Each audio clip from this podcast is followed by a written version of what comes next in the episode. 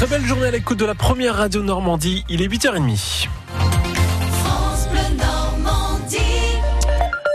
Journal avec vous, Jean-Baptiste Marie, dans Bonjour. l'actualité de ce 14 juin. Bonjour Jean-Baptiste. La mémoire des sauveteurs SNSM qui sont morts en mer, honorés hier à Ouistreham. 250 personnes réunies devant la stèle des péris en mer à Ouistreham. En effet, beaucoup de vestes orange, la couleur de la SNSM, mais aussi de simples citoyens venus rendre hommage aux trois disparus la semaine dernière au Sable d'Olonne. De la tristesse, oui. Aussi un peu de crainte dans le sens où ça peut aussi nous arriver à nous. Mais de la colère aussi parce que pourquoi le- ce monsieur-là est sorti. Même après, il avait sûrement de bonnes raisons. Mais bon, voilà, c'est un mélange de plein de choses, quoi. Ce sont des, des bénévoles, euh, des héros. euh, c'est touchant, quoi. C'est national, c'est nos camarades. On est une grande famille et, et voilà, donc c'est normal qu'on soit là. C'est bah oui, c'est du gâchis. Hein. Quand vous avez appris ce drame, c'est quelque chose qui vous a oui, touché? oui, oui, oui, beaucoup.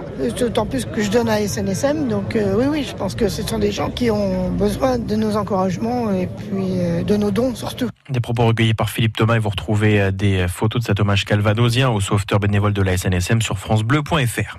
Euh, Le préfet du Calvados interdit à nouveau les manifestations dans le centre-ville de Caen. Demain, les Gilets jaunes ne pourront pas non plus se rassembler au rond-point bleu à If et au rond-point Lazzaro à Colombelle. Il s'agira du 31e samedi consécutif de mobilisation. Un homme de 33 ans présenté à la justice, il est soupçonné du meurtre d'une femme de 70 ans à la Ferté-Massé. C'était il y a un peu plus de deux semaines. Il s'agit d'un intérimaire qui vit dans la commune ornaise. Il a reconnu une partie des faits devant un juge d'instruction. Il devait être mis en examen pour meurtre. Le détenu de la prison de Condé-sur-Sarthe, qui avait retenu en otage deux surveillants pénitentiaires mardi soir, a lui aussi été présenté à la justice. Il a été mis en examen pour séquestration arbitraire d'otages pour obtenir l'exécution d'un ordre ou condition. Presque deux mois après l'incendie de Notre-Dame de Paris, seulement 9% des promesses de dons pour la reconstruction ont bien été versées. 850 millions d'euros ont été promis, soit auprès de structures finançant le patrimoine, soit directement auprès de l'État. Mais l'argent n'est pas encore rentré dans les caisses, Timur Turc. On a seulement 80 millions d'euros effectivement versés par les donateurs, soit 9% des promesses de dons. C'est surtout l'argent des particuliers, arrivé par chèque ou par virement. Mais pour les plus gros mécènes, la famille Arnaud et son groupe LVMH avec 200 millions d'euros, ou le groupe Total avec 100 millions d'euros, les fonds seront envoyés petit à petit en fonction du devis de la reconstruction. Ne pas verser en avance toute la somme promise, ça laisse à ces gros donateurs un droit de regard. Ils donneront quand ils le veulent pour telle ou telle partie du chantier.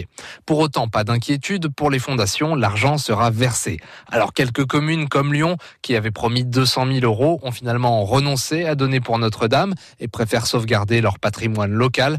Mais face à l'énorme afflux d'argent, certaines fondations disent que ça ne change pas grand-chose et qu'elles ne sont plus à un million d'euros près. Les explications de Timur Osturk.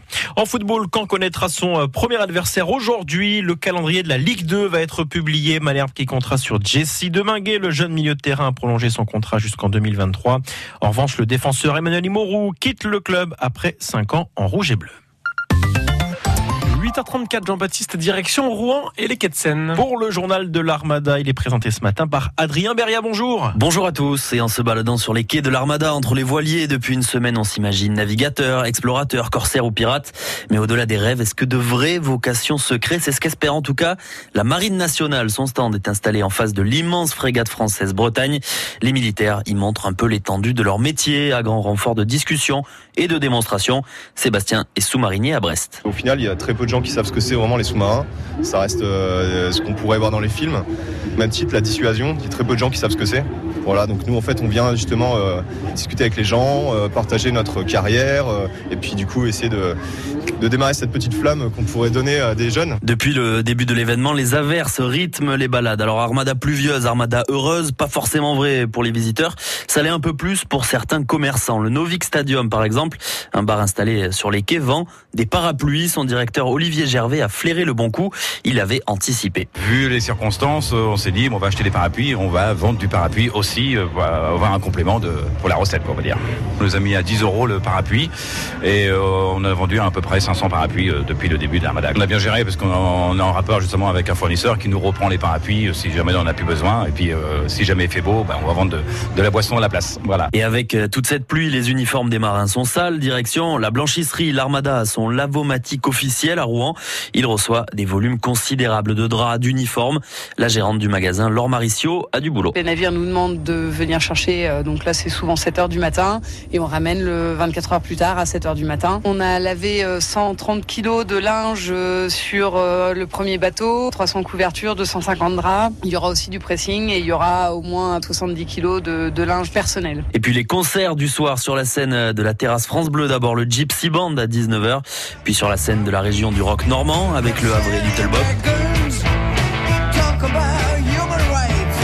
Des rythmes des Caraïbes avec euh, Calypso Rose.